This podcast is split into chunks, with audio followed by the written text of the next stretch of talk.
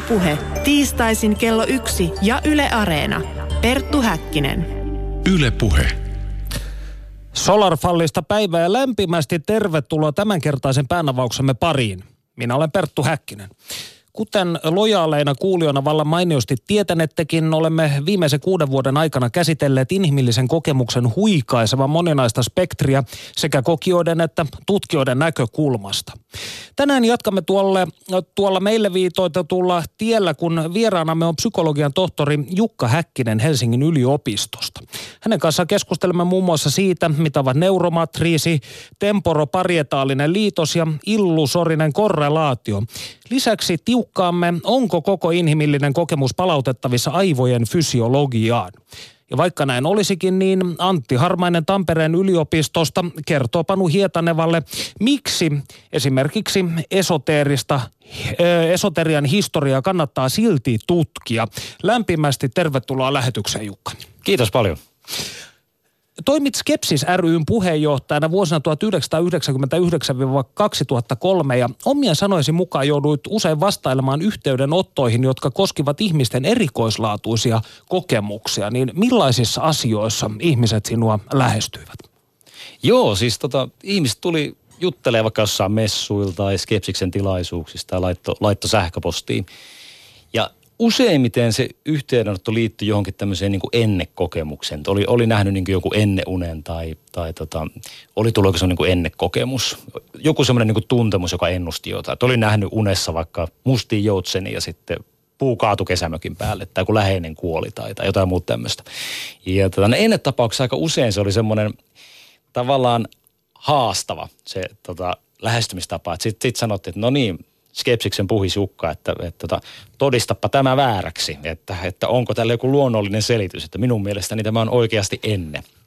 Ja tota, ja sitten sit useimmissa tapauksissa tietysti mun täytyy sanoa, että en, en mä tiedä, mistä toi johtuu. Että, että niin kuin aika outo juttu, mutta en mä niin kuin näin jälkikäteen, niin mahdoton mun on sanoa, että toi ei olisi ennen. Että, että, että vaikuttaa kummalliselta tapaukselta. Että niitä on aika vaikea lähteä jälkikäteen purkaa. Niin, e, ihmisellähän on taipumus nähdä järjestystä ja merkityksiä sielläkin, missä niitä ei välttämättä ole, mutta kuten sanoit, näit, sanoit niin näitä on aika vaikea verifioida tai falsifioida, että me, mistä, mistä viime kädessä on, on ilmiössä kyse. Ja sinä toteat tässä uutuusteoksessasi, että ö, usein et, et välttämättä pystynyt selittämään ö, ilmiötä ja äh, se itseäni kiinnostaa, että millaisia outoja psyykkisiä ilmiöitä nykytiede ei pysty mielestäsi jäännöksettömästi selittämään, millaisia se puolestaan pystyy? No nyt tietysti on tosi vaikea esiintyä semmoisena niin koko tieteen edustajana, että, että, niin kuin, että mitä, mitä tiede osaa ei, mutta jos nyt miettii niin kuin vaikka näitä niin kuin omia kohtaamisia, hmm. jos mä lähden tälle niin kuin oman, oman kompetenssin ja oman tietämyksen kautta, niin jos joku vaikka niin kuin on sanonut, että hän näki vaikka Jumalan, että, että, että hän, hän rukoili ja, ja Jumala laskeutui hänen makuuhuoneeseen ja tuli hänelle. Vaikea mun on sanoa sitten, että mistä siinä on kyse. Että voi olla, että se liittyy jotenkin aivotoimintaan, kenties. Voisi olla jonkinlainen hallusinaatio, mutta tota, jälkikäteen jälleen kerran tuntematta sitä ihmistä tarkemmin, niin tosi vaikea sanoa. Tai vaikka joku poltergeist. Joku on niin kuin kokenut jotain, että, että jotkut esineet lentelee hyllystä tai, tai joku niin kuin taulu tippuu selittämättömästi lattialle. Niin hyvin vaikea mun esittää sille mitään selitystä. En, en, en mä niin tiedä. Ei mun semmoinen asiantuntemus ja, ja psykologinen kompetenssi riitä siihen, että mä voisin sanoa, että mistä siinä on kyse. Ja tämmöisiä tuli paljon. Eli, eli sitten tavallaan musta hyvä tämmöisessä tilanteessa niin on ehkä myöntääkin se, että, että nyt mä en tiedä. Että toi on mulle niinku ihan selittämätön, että, että aika usein skeptikolle on niinku tarjolla semmoinen niinku debunkkaajan rooli. Semmoinen, siis semmoinen rooli, että... Valmis narratiivi tai paikka siinä narratiivissa. Kyllä, kyllä. Että et, et, tuo, tuo, tuo skeptikolle niinku jutun kuin jutun, niin se sanoo, että ei, ei ole totta. Tuo, tuo varmasti löytyy luonnollinen selitys. Ja, ja mä en ehkä haluaisi ottaa ihan sitä roolia, että mä, mun mielestä on niin hyvä myöntää sit, kun ettei tiedä. Että tota, onhan selittämättömiä asioita ja, ja mun kuitenkin niin tietämys asioista on rajallinen, niin, niin sitten voi sanoa, että kukapa tietää, mistä se johtuu. Et musta se on niin tärkeää lähteä niin tästä lähestymistavasta. Ja toisaalta sitten usein niin näissä tilanteissa tulee vastaan myöskin se, että tämmöisellä kokemuksella niin saattaa olla tosi iso henkilökohtainen merkitys sille ihmiselle. Niin sitten sit on musta jollain tavalla aika tylsä lähteä niin kuin vänkäämään, että, että jos vaikka niin kuin joku on kokenut hirveän surun, kun sen joku läheinen on kuollut ja sitten se on kokenut semmoisen niin enteen, että – että tota, tämä en, ennen niin kuin ennusti, niin niin jollain tavalla tuntuu ehkä niin kuin aika tylsältä mennä ja kylmäveriseltä mennä siihen niin kuin sanoa, että hei, että toi nyt on kognitiivinen illuusio ja hyväksy se. Et tota, mun mielestä tuommoisessa tilanteessa ehkä pikemminkin täytyy niin kuin kuunnella ja, ja, ja kysellä, että mitä se niin kuin merkitsee sille ihmiselle itselle ja, ja hyväksyä se, että sillä on joku tietty merkitys sille. Että ei se välttämättä ole ei se ole niin, niin tärkeää, että joka kerta niin kuin saadaan sitten se skeptinen näkökulma siihen tai joka kerta saadaan niin kuin selitettyä se jollain tavalla.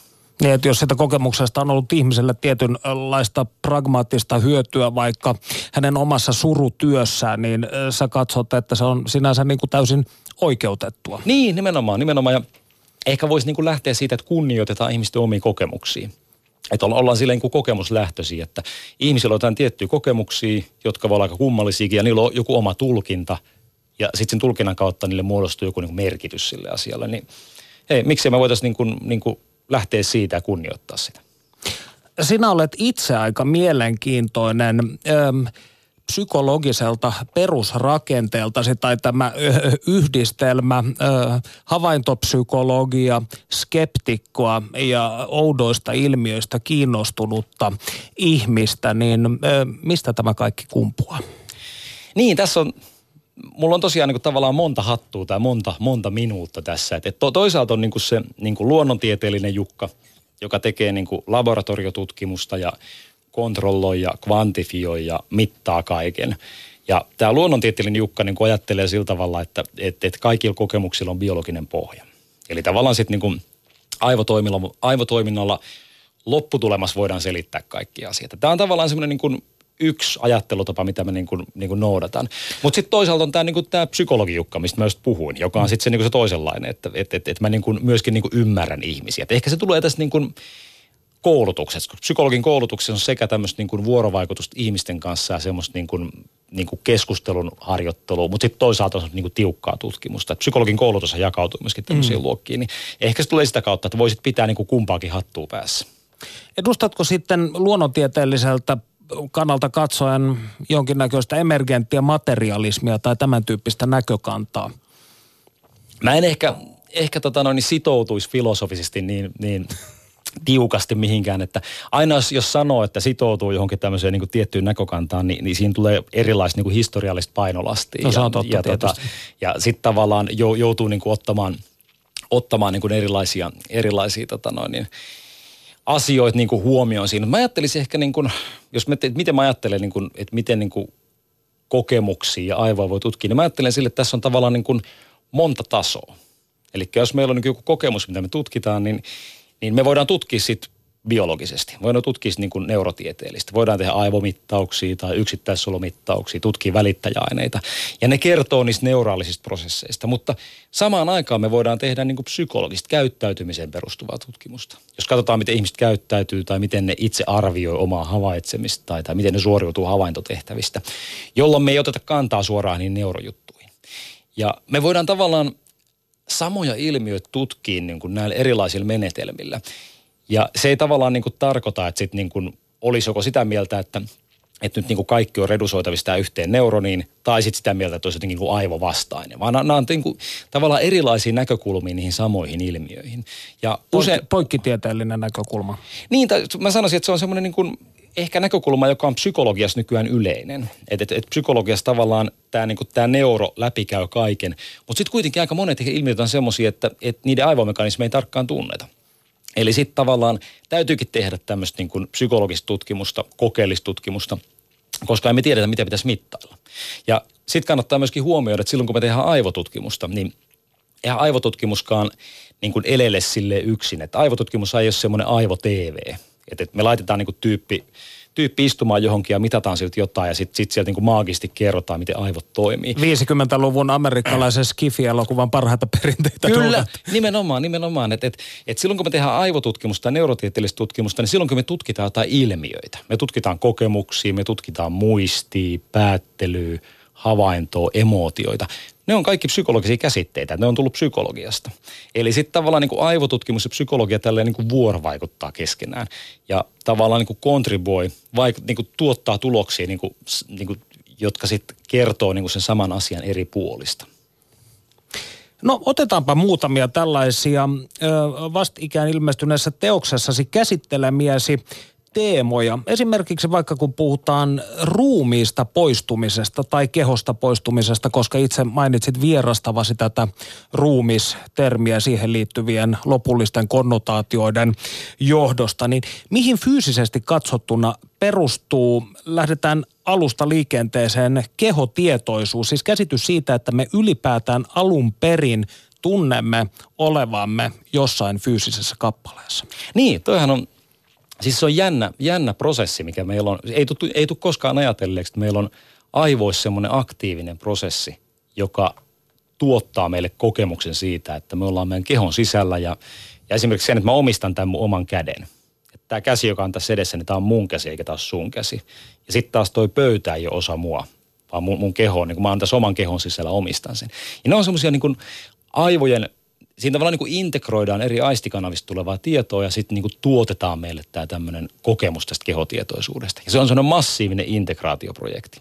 Ja siinä on oikeastaan useita osia, eli siinä on se kokemus siitä, että kokemus omistajuudesta, että mä omistan mun kehoa, ja kokemus siitä, että mä oon mun kehon sisällä.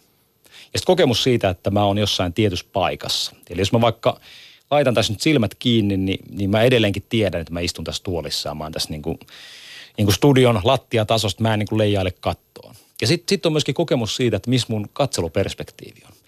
Eli sehän, sekin on mutta tutkittu, että meidän, meidän niin kuin kokemus siitä minän sijainnista on tuossa onko se nyt niin kuin 5 senttiä tuosta 10 senttiä tuossa silmien takana pään sisällä. Että tota, et, et sekään ei niin kuin muutu mihinkään muuhun paikkaan. Eli, eli kehotietous muodostuu niin kuin tästä, näistä niin kuin kolmesta asiasta, omistajuudesta, sijainnista ja katseluperspektiivistä.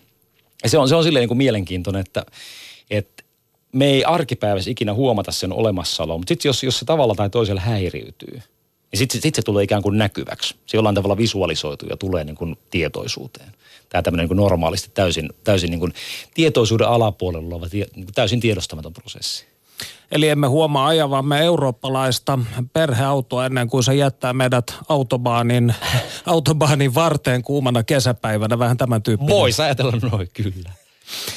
No Vuonna 2002 sveitsiläinen neurotieteilijä Olaf Blanke stimuloi epilepsiapotilaan ohimoja päälaelohkon liitosaluetta, jota kutsutaan temporoparietaaliseksi liitokseksi. Stimulaatio aiheutti toistuvasti kehosta poistumiskokemuksen. Mihin tämä mekaniikka perustuu? No se ajatus on se, että et, et nyt tämä niin kuin kehotietoisuuden tämä aisti-integraatioprosessi niin tapahtuisi tää, tää, tässä liitoksessa. Eli se on semmoisessa hyvässä paikassa, että et, et se pystyy niin kuin linkittämään eri aistikanavista tulevaa tietoa. Eli puhutaan niin kuin kosketusaistista ja asentoaistista, tasapainoaistista, näköaistista. Kaikki aistikanavat, mitä meillä on, niin integroidaan täksi kehotietoisuudeksi. Se prosessi jollain tavalla kiteytyy siihen niin kuin liitoskohtaan, mikä on tosiaan niin kuin temporaalilohko ja pariatellohko välialueella siinä. Ja, ja se on niin kiinnostavaa. Mä yleensä niin vierastan sitä, että, että meillä on joku tämmöinen niin tietty, tietty piste siellä, että meillä olisi tämmöinen kehosta poistumispiste. Mutta sitten nyt, nyt niin tosi monelta taholta tuleva evidenssi niin viittaisi siihen, että, että ainakin se alue on niin keskeinen tämän prosessin kannalta. Että aika usein aivoissa, kun on jotain prosesseja, niin, niin nehän on niin tosi monien aivo- aivoalueiden vuorovaikutusta. Mutta jollain tavalla se on niin semmoinen integraattori ilmeisesti kohta, että, että siinä niin kuin integroidaan integroidaan tätä omaa kehotietoisuutta. Ja se mielenkiintoinen juttu, että samalla alueella niin käsitellään myöskin muiden ihmisten kehoja.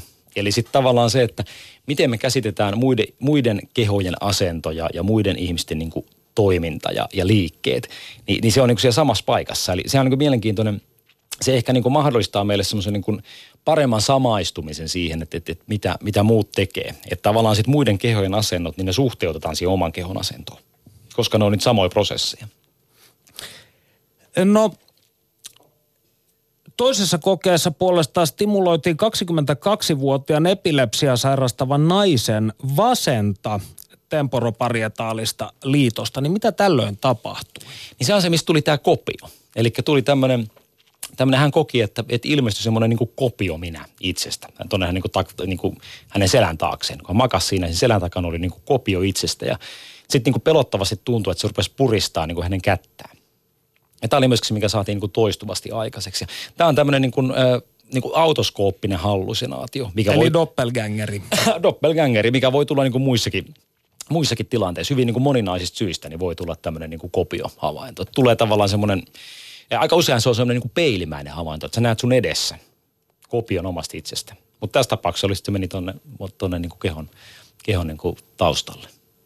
Mutta ovatko nämä tähän liitokseen liittyvät erikoislaatuiset kokemukset tai tämä sel, selitysmalli niille, niin onko tämä siis ihan viimeisen 20 vuoden aikana vasta havaittu? Vai tunnettiinko, tunnettiinko ilmiö tai pysty, pystyttiinkö tämä ilmiö paikallistamaan jollain tavalla tälle aivoalueelle jo aiemmin?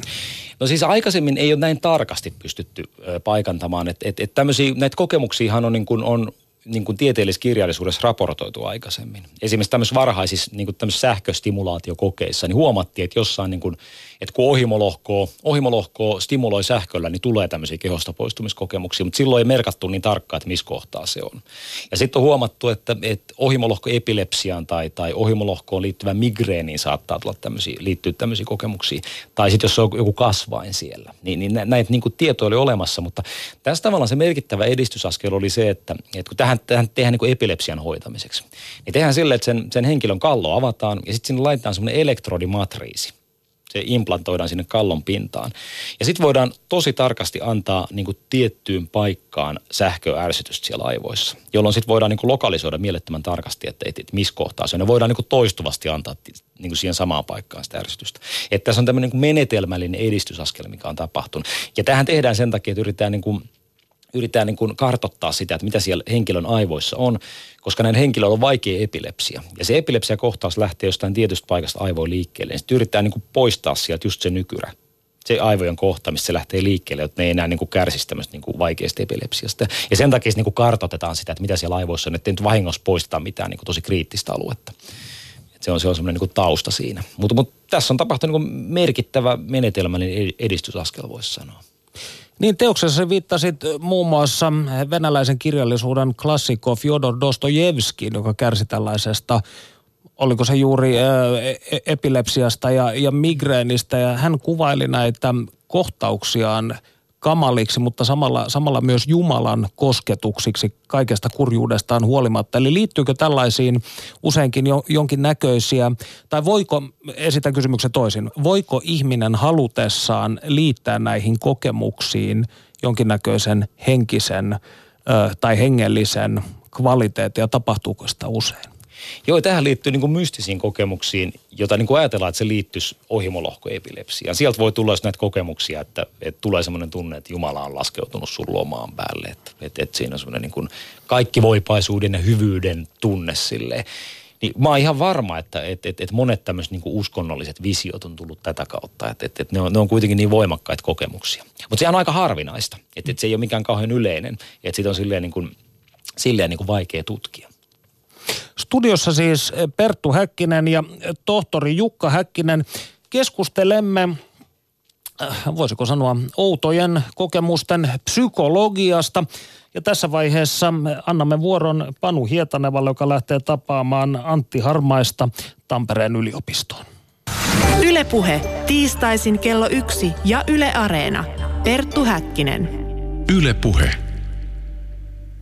Me olemme kollegani Perttu Häkkisen kanssa ruotineet tässä radio-ohjelmassa vuosien varrella erilaisia esoteerisia aiheita.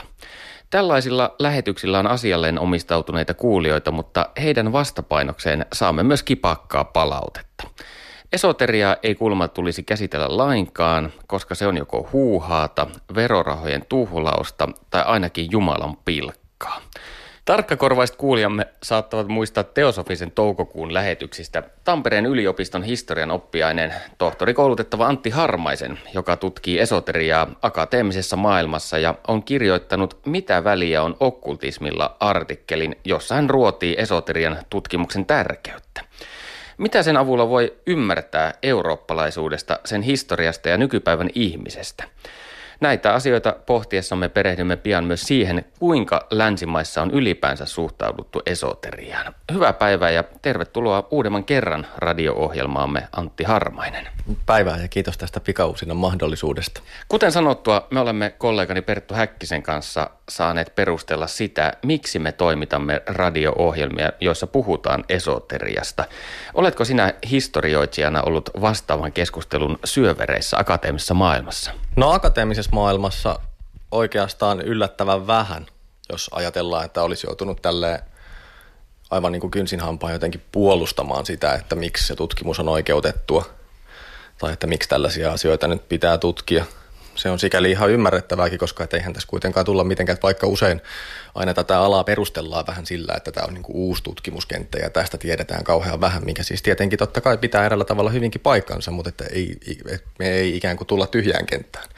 Että onhan suomalaisista historian tutkijoista monet, esimerkiksi Matti Klinge jo kuitenkin 80-90-luvulta saakka pitänyt tätä asiaa vireillä.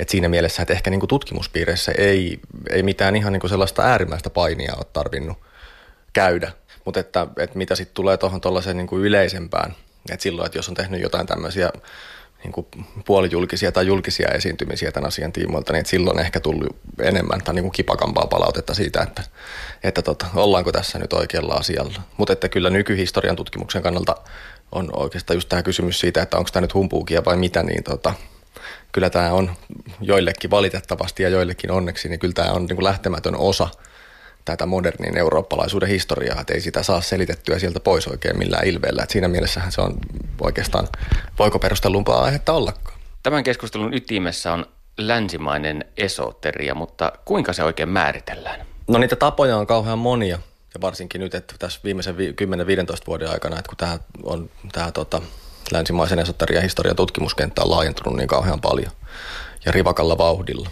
Mutta että jos mennään ihan äärimmillä ja nyt tälleen päivävalossa, mikä tuntuu ehkä niin kuin tällaiselta niin kuin mielekkäältä tavalla pelkistään, niin, niin sen voisi ajatella sillä tavalla, että siinä on eräänlainen tämmöinen niin kuin kolmas tie kyseessä. Että jos me mietitään, että näitä niin länsimaisen tai eurooppalaisen kulttuurin näitä peruspilareita, niin yleisesti tiedetään, että tämän nykymaailman taustalta löytyy yhtäältä tämmöinen niin kuin kristillisen tradition ja kristillisen kulttuurin niin pilari ja sitten toisaalta on antiikin kulttuuri tai niin kuin tämmöinen antiikin rationalismi. Tämä niin länsimaisen esoterian tällainen niin kuin pitkä historia ja se pitkä paradigma, niin se voidaan käsittää tällaisena niin kuin kolmantena väylänä, joka on punoutunut. Ei missään tapauksessa siis tai on hirveän vaikea perustella sitä ajatusta, että se olisi jotenkin erillinen, tällainen niin kuin oma erityistiensä, vaan että se on niin kuin punoutunut sinne kristillisen tradition ja tämän antiikin rationalismin väleihin. Miksi esoteria sitten täytyy tutkia ja mitä siitä voi oikein oppia? Ekana on hyvä määritellä se, että mitä tämä esoterian tutkimus on siis ihan näin niin kuin konkreettisesti, niin eihän me me, jotka sitä yliopistoilla tehdään, niin eihän me mitään tuota pentagrammeja piirrellä lattiaa eikä matkustella astraalivalossa muille planeetoille. Tai ainakin siis se on ihan sitten sitä arjen luksusta, että me tehdään sitä kauhean harvoin.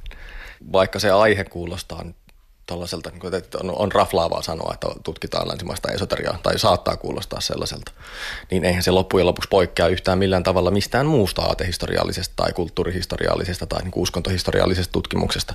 Et me tutkitaan yksinkertaisesti ihmisiä ja ihmisten vaka- menneisyyden ihmisiä mun tapauksessa ja sellaisten ihmisten, jotka on elänyt reilu sata vuotta sitten niin niin, näitä tällaisten ihmisten, tällaisten yksilöiden vakaumuksia ja sitä, että mistä nämä vakaumukset koostuu, mikä on vakaumuksen, onko kyse enemmän, onko, uskonnollista vakaumusta, onko se niin enemmän ideologia. Hyvin samanlaisia kysymyksiä, mitä ihan yleensä historian tutkijat esittää niin tutk, tutk, tutk, omille tutkimuskohteille. Ruoditaan seuraavaksi hieman tarkemmin sitä, millaisia tuoreita näkökulmia esoterian tutkiminen tarjoaa länsimaiseen historiaan ja eurooppalaisuuteen.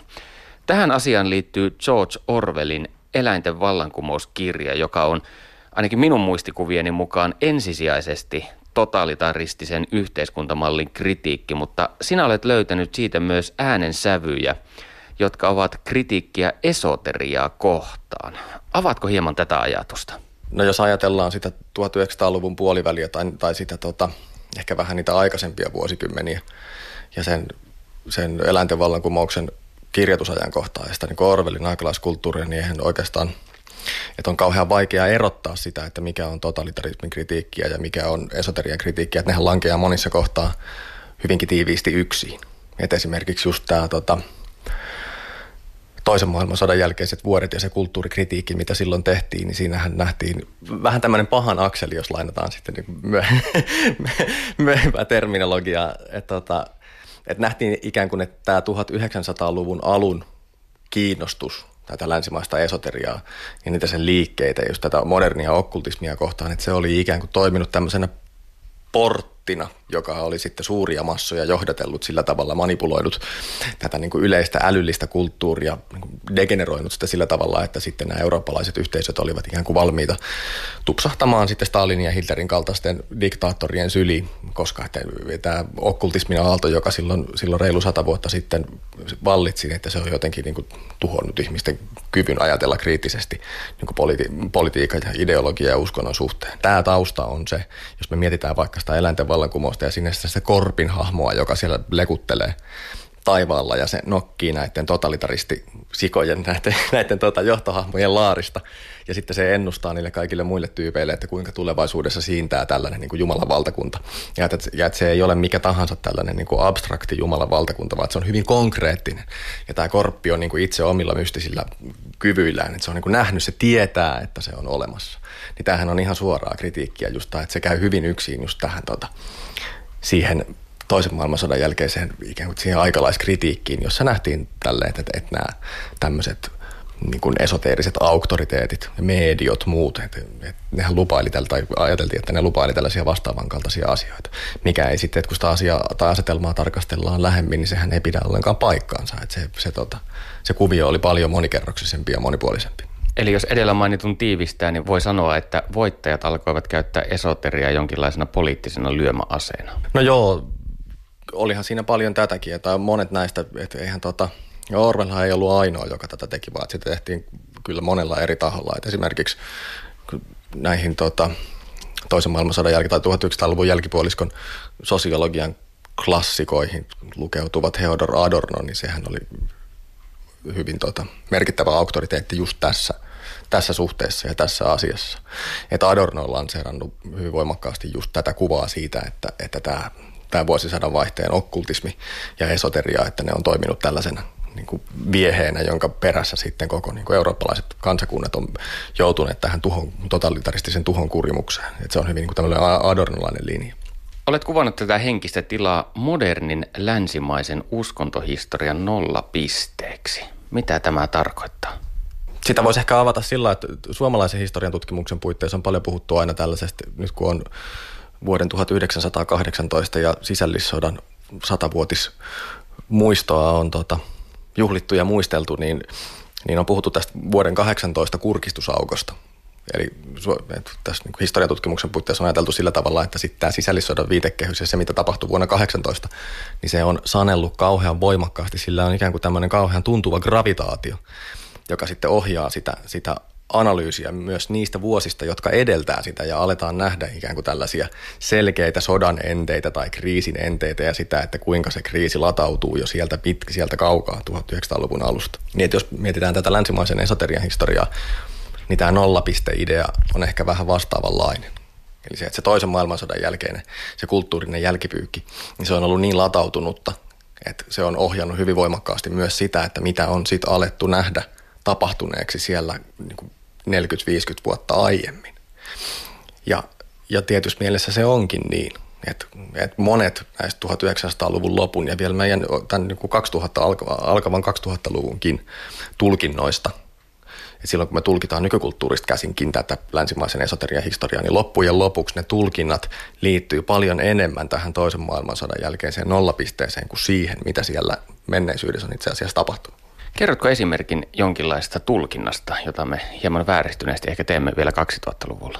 No yksi, mikä on, mitä, tota, mitä nyt tämä uusin länsimaisen esoterian historian tutkimus on ampunut aika lailla alas, niin on ajatus siitä, että tämä, tämä tota, vuosisadan vaihteen okkultismi tai esoteria, miten sen haluaa miten sen oikeastaan nyt haluaa sitten käsitteellistä, että se olisi ollut jollain tavalla, niin kuin saksalaiset tutkijat sanoivat, että se olisi ollut jollain tavalla fölkish, Eli se olisi ollut tällainen niin kuin kansallinen ja, ja nimenomaan kallellaan niin kuin poliittiseen oikeistoon ja tähän poliittiseen totalismiin. Siis jos me ajatellaan suomalaista niin, siis populaarikulttuuria, niin mikä voisi olla kuuluneempi käsite kuin natsi, vanha kunnon natsiokkultismi.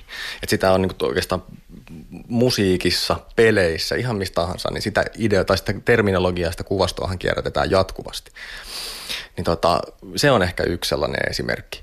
Että et, on korostunut se, että tämä olisi tällaista niin kuin semmoisen oikeistoradikalismin tyyssiä. Se, tämä niin 1900-luvun alun esoteria, mutta että se ei todellisuudessa, se, tai se on osittain, totta kai se on myös sitä, mutta että kyse on myös ihan toisenlaisista asioista.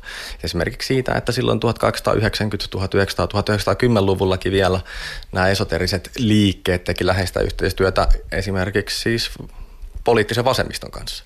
Ja ne osallistu hyvin painavalla tavalla monien sellaisten niin kuin sosiaaliliberaalien instituutioiden kehitykseen, joista esimerkiksi sitten George Orwell, kun se sitten vähän myöhemmin, kun se ankkuroitui tähän niin kuin eurooppalaiseen, tähän tota, tällaiseen niin kuin radikaalisosialismiin, niin oikeastaan Orwell, mitä se teki, niin se otti siitä perinnöstä, jota ne 1800-luvun lopun esoteriset liikkeet oli ollut luomassa. Sen sijaan, että kyse olisi ollut siitä, että siinä esoteriassa olisi ollut kyse jostain pelkästään tällaisesta niin kuin kummallisesta niin kuin kansallismielisestä oikeisto-okkultismista. Yle puhe. Me eurooppalaiset pidämme itseämme tieteellisen maailmankuvan kasvatteina, joiden arjessa uskonto on läsnä, mutta vain muusta elämästä irrallisena ilmiönä. Ja vieläpä niin, ettei tämä usko haittaa meidän rationaalista ajattelua. Edellä mainittu ajatusmalli ei välttämättä pidä paikkaansa, vaan me olemme halunneet nähdä tilanteen sellaisena. Avatko tätä vielä hieman lisää? Kysymys on enemmänkin just siitä, niin kuin sä sanoit, että, että, että, niin kuin, että me ollaan haluttu nähdä se asia tällä tavalla. Eli periaatteessa niin kuin, tässä on kyse sellaisesta identiteettipoliittisesta manööveristä. Että sillä, että ollaan tuotu esille tai korostettu julkisesti sellaista tai rakennettu sellaista tota, kulttuurista, poliittista identiteettiä, jossa siis täällä eurooppalaisuus, minkälaisesta asiasta tässä nyt voisi puhua, että se, että se jotenkin ankkuroituu tällaisen niin kuin rationalismin ideaalin ympärille, niin se on oikeastaan keino perustella siis tätä tällaista niin kuin eurooppalaisen kulttuurin hegemoniaa ja siis sitä, että ehkä niitä keinoja, että joilla sitä hegemoniaa on rakennettu.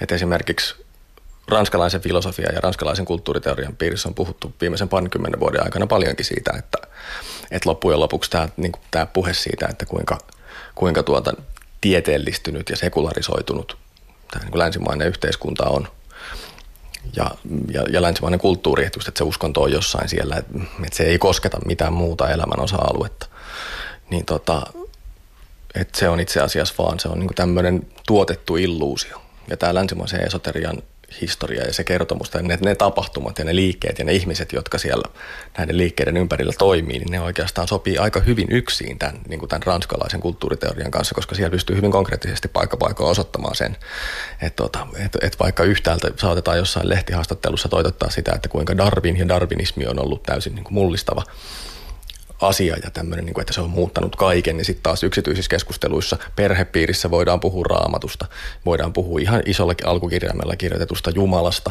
tällaisista hyvin niin kuin perustavanlaatuisista uskonnollisista käsitteistä ilman mitään ristiriitaa. Ja sitten se välittäjä monissa on ollut se, mikä saa sen koko paletin toimimaan, niin ne on ollut nimenomaan just nämä, niin kuin nämä modernin länsimaisen esoterian, niin kuin ne, ne sellaiset niin kuin älylliset työkalut tai ne, niin kuin ne, ne ydinkäsitteet. Et esimerkiksi Erkkojen, tunnettu suomalainen runoilija J.H. Erkko ja hänen lähipiirinsä, niin sieltä löytyy paljon kiintoisaa aineistoa just tästä. Et yhtäältä puhutaan kauheasti siitä, että kuinka tota, tiede ja tällainen niin kuin systemaattinen niin kuin empiirinen ajattelu, niin se tulee mullistamaan kaiken ja se, niin kuin, just, että sen, sen varaa voidaan rakentaa niin kuin uusi suomalaisuus ja uusi eurooppalaisuus, mutta sitten taas toisaalta, että se uskonto ei lähde sieltä mihinkään, vaan että se enemmänkin sulautuu yhteen siihen, siihen, niin kuin siihen uuteen ideaaliin. Ja siinä just, että sit näitä, näitä ideaaleja tuotetaan niitä just teosofisten ja spiritualististen niin kuin käsitysten kautta. Se on, se on yksi semmoinen niin kiinnostava kenttä. Meidän keskustelustamme on käynyt ilmi se, että länsimaalainen rationaalinen yhteiskunta on pyrkinyt leimaamaan okkultismin järjen vastaisena, mutta miksi näin on pohjimmiltaan toimittu ja millaisia vaikutuksia tällä kaikella on ollut meidän maailmaamme? No kyllä sen prosessin taustalla on tämä ajatus just tämmöisestä niin kuin aggressiivisesta tai tavallaan aggressiivisesta länsimaisesta niin kuin modernista identiteettipolitiikasta, johon kuuluu just se ajatus siitä, että, että niin kuin instituut, varsinkin julkisten instituutioiden tasolla, että, niin kuin, että uskonto ja tiede ei saa sekoittua. Uskontopolitiikka ja tiede on oikeastaan semmoinen niin kolminaisuus, että nehän nähdään, ne pitäisi olla erillisiä asioita, mutta että, sitten, että onko todellisuudessa niin, niin se on kyseenalainen juttu. Ja y- yksi syy, minkä takia tästä tota, 1900-luvun alun siitä esoterian kentästä tai esoterismista on, on pyritty tekemään julkisesti tällainen niin kuin, tota, marginaali-ilmiö, niin on just se, että, että nämä liikkeet esimerkiksi, just, vai jos miettii vaikka jotain teosofista seuraa, niin siellähän kauhean avoimesti kirjoitettiin julkisuudessa just siitä, että, että, tota, että tiede ja uskonto on loppujen lopuksi, että ne, että ne niin kuin lähtemättömällä tavalla ne kietoutuu toisiinsa. Eikä ole kyse erillisistä kategorioista, vaan että tiede on aina vähän uskontoa ja uskonto on aina vähän tiedettä. Et, et, siinähän me nähdään jo, että niin, tälle tiedollisesti ajateltuna, niin nämä liikkeet niin sotii oikeastaan tai on, edustaa erilaista niin kuin vastavoimaa tälle, tälle niin kuin instituutioiden tason käsitykselle, jossa siis ainoastaan tämmöiset niin kuin älyllisesti puhdistetut erilliset kategoriat on niin kuin kelvollisia ja niistä rakentuu yhteiskunta, eikä suinkaan mistään tällaisista niin kuin kummallisista synteeseistä. Et, et, et, Tämä on tietysti tämmöinen kauhean niin kuin abstraktin tason, tason tota asetelma, mutta että kyllä tämä on yksi niistä perussyistä. Millaisia vaikutuksia tällä kaikella on sitten ollut maailmaan? No se on ainakin tulee ensimmäisenä mieleen, että, että, että silloin kun me ajatellaan näitä, varsinkin sitä 1900-luvun alun tilannetta tämän niin länsimaisen esoterian historiassa, niin pitää muistaa se, että ne liikkeet ja ne, ja ne ideologiat ja ne käsitykset on ollut kauhean suosittuja. Että se on ehkä nykynäkökulmasta vaikea ajatella sitä ja ajatellaan just enemmänkin tämän, tämän, tota, tämän niin kuin toisen maailmansodan jälkeisen kurkistusaukon kautta, että kyse on jostain marginaalista tai tällaisesta niin kuin omituisesta eksentrismistä tai muista vastaavista asioista, mutta että niin kuin reilu sata vuotta sitten se asia saattoi olla hyvinkin, tai se oli oikeastaan hyvin erilainen. Että nämä olivat sellaisia niin todellisia niin 1900-luvun taitteen massaliikkeitä, mikä tarkoitti sitä, että satoja tuhansia ihmisiä kiinnosti ne käsitykset ja ne ajatukset, ne vakaumukset, joita nämä esoteriset liikkeet tarjosi. Niin siitä me päästään siihen, että, että oikeastaan, että sehän on aina hirveän helppo sivuttaa, että jaa, että meillä on tämmöinen aatevirtaus, no se on marginaalia. Ja olkoon näin, tämä on niin kliininen toimenpide, mutta sitten jos me ajatellaan silleen, että näiden virtausten sisällä on satoja tuhansia ihmisiä, jotka toimii niissä. Jos me niin sivuutetaan joku tällainen asia, tungetaan se marginaali ja julistetaan, että se on jotenkin kulttuurisesti tai, tai tuota, poliittisesti epäilyttävä, niin silloin periaatteessa on niin hirvittävä ihmisjoukko, jonka vakaumukset joutuu tällaiseen niin historialliseen mappiöön. Niin tota, siinä on, se on mun mielestä se on jo hyvä peruste tutkia tätä asiaa. Yle Puhe.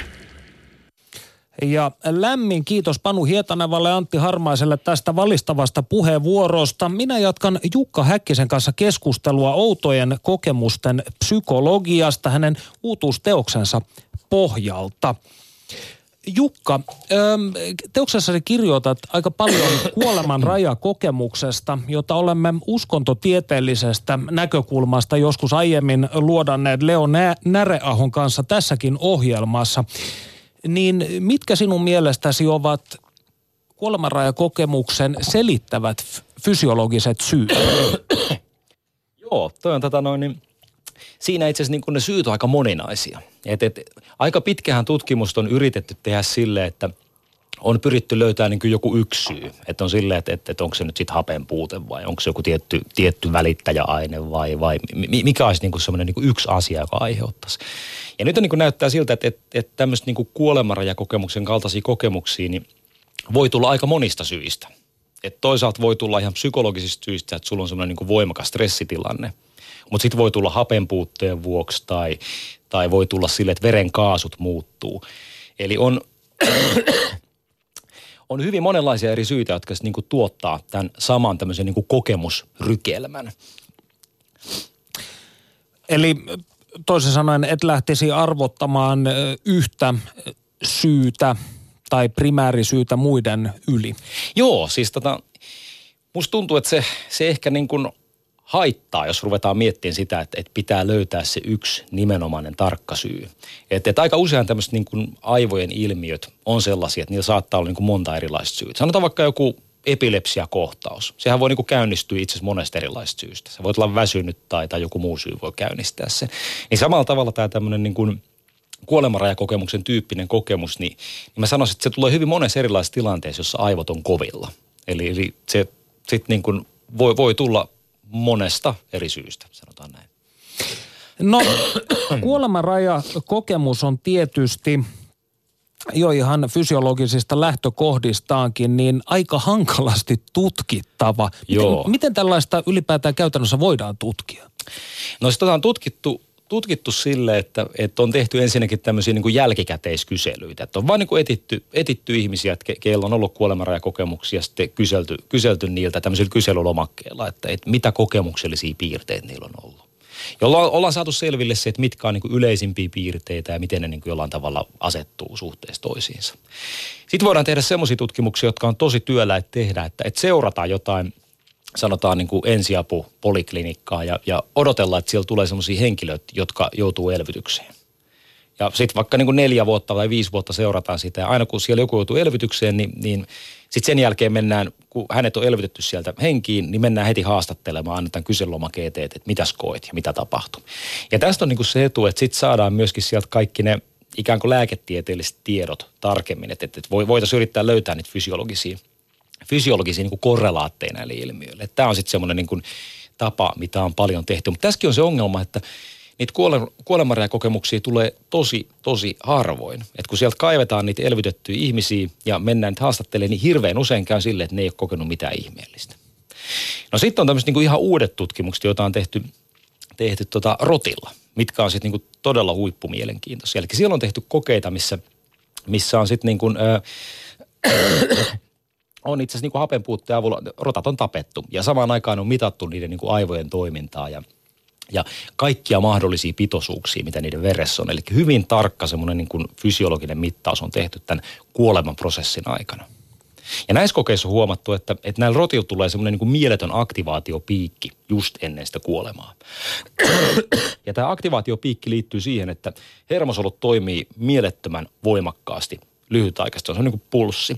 Ja samaan aikaan niin kuin lähes kaikki välittäjäaineet vapautuu mielettömiin määriin. Eli, eli se on semmoinen, niin kuin, mitä on ajateltu. Geniallinen että, koktaili. Kyllä, kyllä. Että siinä tulee semmoinen niin kuin, suorastaan, niin kuin, voisiko sanoa aivomyrsky, niin kuin joku leffa oli joskus. Että, tota, et, et, tätä on niin kuin ajateltu, että tämä saattaisi liittyä, liittyä tähän niin kuoleman, kokemukseen. Että, että, että se selittäisi sitä, että minkä takia siinä tulee niin intensiivisiä monimutkaisia kokemuksia. Se mielenkiintoinen piirre esimerkiksi se, että, että se aika, missä ne kokemukset tapahtuu, niin on tosi lyhkäinen, mutta siihen saattaa mahtua tosi paljon. Juuri äh, sinä kuin jonkin oudon synkronisiteetin ajamana oli tulossa seuraavaan kysymykseen, mutta siis tämä oli juuri se, mitä halusin kysyä. Tapahtuuko tässä siis äh, NS-fenomenologisessa, siis ilmiö ajan kokemuksessa jonkinnäköisiä muutoksia? Joo, siis toi on kaikkein jänni juttu tässä näin, että, että, että miten – miten siinä niin kuin se aika silleen niin kuin kompressoituu, jotenkin tiivistyy. Että et on huomattu, tä, tästä on jotain niin klassikkotarinoita, esimerkiksi semmoinen semmoinen sveitsiläinen geologian proffa, joka tippui, tippu tota noin, vuoren rinteeltä. Ja tiedetään, kuinka pitkä se matka oli ja sitten se, että kuinka pitkä aika siihen meni. Siihen meni niin kuin muutama sekunti. Ja sitten se on niin kuin kuvailu, että mitä kaikkea niin kuin mielettömästi kaikkea erilaisia tapahtumia ja kokemuksia niin siihen muutamaan sekuntiin mahtuu. Klassinen filminauha esimerkki. Kyllä, kyllä. Ja sitten hän niin kuin ehti siinä miettiä, pohtia sitä, että ai ai, että, että kylläpäs kaikkia varmaan harmittaa, kun en pääse pitämään huomista luentoa. Ja, ja, tota, lä- ja, ja, ja hän näki kaikkea ruusupunaisia pilviä ja, ja tota, elämänsä merkittäviä tapahtumia. Ja, ja, ja hillitön määrä tapahtumia mahtui siihen muuten, muutaman sekuntia. Sama tapahtui tässä kuolemanrajakokemuksessa, että jollain tavalla niin kuin tiivistyy. Ja se on mielenkiintoinen esimerkki siitä, että, että, että miten meidän ajankokemuskin on, on aivojen luoma. Eli meillä on niin kuin subjektiivisesti tietty tämmöinen aikaresoluutio tai aikaskaala, missä me mennään. Ja sitä on mahdollista muuttaa. Tämä on kiehtovaa. No, jonain päivänä tätä pääsee luultavasti itsekin kokeilemaan, että miltä se filmi näyttää. Ennen pitkää. Kyllä. Onko se surullinen, iloinen vai sekä että. No, Deja vu-ilmiö on tietysti tuttu meille kaikille äh, vielä eläville. Ja teoksessasi kirjoitat seuraavasti. Deja vuun metakognitiivista selitystä kutsutaan kaksoisprosessiteoriaksi. Sen mukaan deja vu on metakognitiivinen tiedote, joka kertoo, että tuttuuden kokemukselle ei ole löytynyt muistista vastinetta. Eli se on tunnistus virhe. Niin haluaisitko avata kuulijoille ensin tätä metakognition käsitettä sekä kaksoisprosessi teoriaa. Joo, eli siis kognitiivinen prosessihan tarkoittaa ihmisen niin kuin tiedollista prosessia. Et se on niin kuin muistamista ja ajattelua ja päättelyä ja havaitsemista. Ja sitten on sellaisia prosesseja, jotka tarkkailee ja kontrolloi näitä kognitiivisia prosesseja. Se on sitten tämmöinen niin kuin kognitiivisiin prosessoihin kohdistuva kognitiivinen prosessi, mutta tämä on vähän kömpelö sana, niin sitten on ruvettu käyttämään sanaa metakognitio. Eli se on esimerkiksi, sanotaan vaikka kielen päällä ilmiö, mikä tarkoittaa sitä, että että niin kuin sun kognitiiviset prosessit on löytämässä muistista just jonkun jutun, mitä sä mietit, mutta se ei ihan niin kuin löydy. Ja sitten kielen päällä ilmiö on semmoinen tiedot, joka kertoo siitä, että älä hellitä, että, tota, no, että kyllä se sieltä kohta löytyy. Niin samalla tavalla sitten kun sit ajatellaan tätä niin kuin deja vu-ilmiötä, niin siinä on kyse siitä, että, että tota, meidän aivot tekee, tai meidän havaintoprosessit tekee jonkun tietyn tunnistuksen siitä tilanteesta. Joku sen tilanteen niin kuin piirre aktivoi semmoisen tuttuuden kokemuksen. Ja aivot rupeaa niin etsiä hirveällä kiihkolla, että, että, että okei, okei, mistä on kyse, mik, miksi tämä on niin tuttu juttu. Ja tota, se tuttuuden tunne täyttää meidän tajunnan, että se on tavallaan semmoinen tiedote siitä, että, että, että all right, että, että tota, etsitään, etsitään, että, että nyt, nyt, nyt on niin jotain, jotain niin hakusessa. Ja hetken kuluttua käy silleen, että mitään ei löydy, koska se, siinä tilanteessa ei oikeasti ole mitään semmoista niin, kuin niin tuttua. Eli se on tavallaan niin kuin virheellinen tuttuuden tunnistus. Ja sitten meidän toisista prosesseista tulee sitten semmoinen niin viesti, että okei, tämä oli virhe, jatketaan, jatketaan toimintaa. Eli tavallaan se tuttuuden tunne ja se virheellisyyden tunne muodostaa sitten yhdestään niin kuin deja vuun. Ja se liittyy tosiaan näihin kuin tunnistusprosesseihin. Kuinka tärkeää ihmisen kognitiivisille prosesseille ylipäätään on tämä tuttuuden ja tuntemattoman binäärinen vuorottelu? Kyllä se on niin tosi tärkeää, että, että, että pystytään niin hahmottamaan asioita. Ja sitten se on niin mielenkiintoista, että sehän on semmoinen, voi olla semmoinen niin alitajuinen prosessi. Niin mä tuossa kirjassa kirjoitan, että vaikka viime syksynä menin, tota, tuo paikallisjunassa oli menossa töihin ja, ja tota, sitten niin siinä oli omissa ajatuksissa, niin yhtäkkiä mä katsoin, että hetkinen, että toi on tuttu tyyppi. Sitten mistä, mistä mä tunnen? Tunneks mä päiväkodilta sen vai onko mä nähnyt töissä joskus? Ja mä niin tuijotin, että pitäisikö mennä moikkaamaan. Sitten mä yhtäkkiä tajusin, että se on niin näyttelijä, joka on tv jossain niin kuin jutussa, että en mä sitä oikeasti tunne. Sitten mä olin ihan nolona, että nyt mä niin kuin stalkkaan sitten tässä näin. Ja tässä on niin kuin esimerkki siitä, että tavallaan meillä on koko ajan tämmöiset niin kuin tuttuutta miettivät prosessit meidän, meidän niin kuin aivoissa niin kuin tsekkaamassa, että on, onko näkökentässä, onko meidän havaintomaamissa jotain semmoista niin olennaista, mistä pitäisi meitä niin kuin tiedottaa, joka tavallaan sitten niin kuin aktivoidaan meidät ja tuodaan se asia meidän tietoisuuteen. Että nyt tähän pitää niin kuin jollain tavalla reagoida. Eli ne on niin kuin ihan olennaisen tärkeitä asioita. Joskus aikanaan, kun opiskelin Helsingin yliopiston viisaustieteiden laitoksella, niin kärsin usein unihalvauksesta. Okei. Okay. Ja sinun kirjastasi opin eilen, eilen piha Lauringossa sitä lukiessani, että unihalvaus todella on opiskelijoille huomattavasti yleisempää kuin ö, työssä käyville ihmisille tai sitten sellaisille, jotka ovat vapautettu työn sekä opiskelun ikeestä. Ja tämä on mielenkiintoista, koska sanotaan, uskoisin näiden kuuden ja puolen vuoden aikana, jotka vietin ö, aka- akateemisten pyrintöjeni parissa, niin koen unihalvauksen kenties viitisen kertaa. Mutta kymmenen vuotta sen jälkeen, tai tämän viimeisen kymmenen vuoden aikana olen kokenut sen tasan kerran. Joten millä, millä tätä ilmiötä, miksi juuri opiskelijat? No opiskelijat sotkee unirytminsä. Ja tota, eli opiskelijoilla on ensinnäkin, niillä on stressaava elämäntilanne, eli se on tavallaan itsenäistyminen ja, ja kaikki mahdolliset, mitkä nyt on opiskelu ja parisuhde ja kesäduunisählingit, kaikki tulee siihen niin kuin samaan aikaan. Sen lisäksi tyypillisesti opiskelijat ottaa viinaa aika paljon, eli se alkoholin käyttö sotkee aivoja. Ja sitten myöskin juodaan paljon kofeiinipitoisia juomia, kokista kahvia. Ja pääntetään tentteihin yökaudet ja muutenkin ehkä niin kuin hillutaan öisin. Niin nämä kaikki saa aikaan sen, että sitten niin tämmöinen valvetilaa ja unitilaa säätelevä järjestelmä niin häiriytyy helpommin. Ja, ja siitähän tässä on kyse. Eli unihalvaus syntyy siitä, että, että, että sitten niin kuin, tämä järjestelmä ei toimi ihan kunnolla. Että tulee semmoinen niin pikku, pikku tota, no, niin ongelma siellä, joka tuottaa, tuottaa tämän kokemuksen. Itseni kiinnostaa unihalvaus, vaikka sitä pelkäänkin, tai ainakaan en toivo sen enää palaavan elämääni, mutta kiinnostaa se siinä mielessä, kun kirjoitat teoksessasi sitä, että muun muassa ö, ufosieppaus-tapauksia on, on pyritty selittämään tällä mallilla, niin – omat unihalvauskokemukseni ovat hyvin tällaisia. Tiedän, että ne vaihtelevat tyyppikohtaisesti hyvin paljon, mutta omat unihalvauskokemukseni ovat hyvin abstrakteja ja, ja sanotaanko sisällöttömiä, niin onko tämä unihalvauskokemusten spektri sitten niin laaja, että ne pystyvät selittämään myös tällaisia sinänsä hyvin monimutkaisia kertomuksia, joissa puhutaan vaikkapa siitä, että ulkoavaruuden hahmot ovat tehneet lääketieteellisiä kokeita ja tuoneet jonkunnäköistä kosmista viestiä. Tällaisia arkkityyppisiä juttuja, mitä näihin yleensä liittyy. Joo, joo, kyllä se unihalvauskokemus voi olla tosiaan aika monenlainen. Sehän voi olla vaikka vain semmoinen, että niin kuin just joku kaveri kertoi, että, että, että oli semmoinen unihalvaus, että, että, että hän vaan makasi siinä huoneessa sille halvaantuneen, mutta ei nähnyt mitään sen kummempaa, ja hetken kuluttua meni ohi. Että sehän voi olla tämmöinen hyvin niin kuin lakoninen ja, ja siinä ei niin kuin tapahdu mitään, mutta, mutta se variaatio on mielettömän suurta, että sieltä voi tulla sitten niin kuin tulisilmäisiä hirviöitä tai zombeja tai ihmisen ja eläimen sekoituksia tai valopalloja tai vampyyrejä, siis ihan mitä tahansa, tai avaruusolentoja.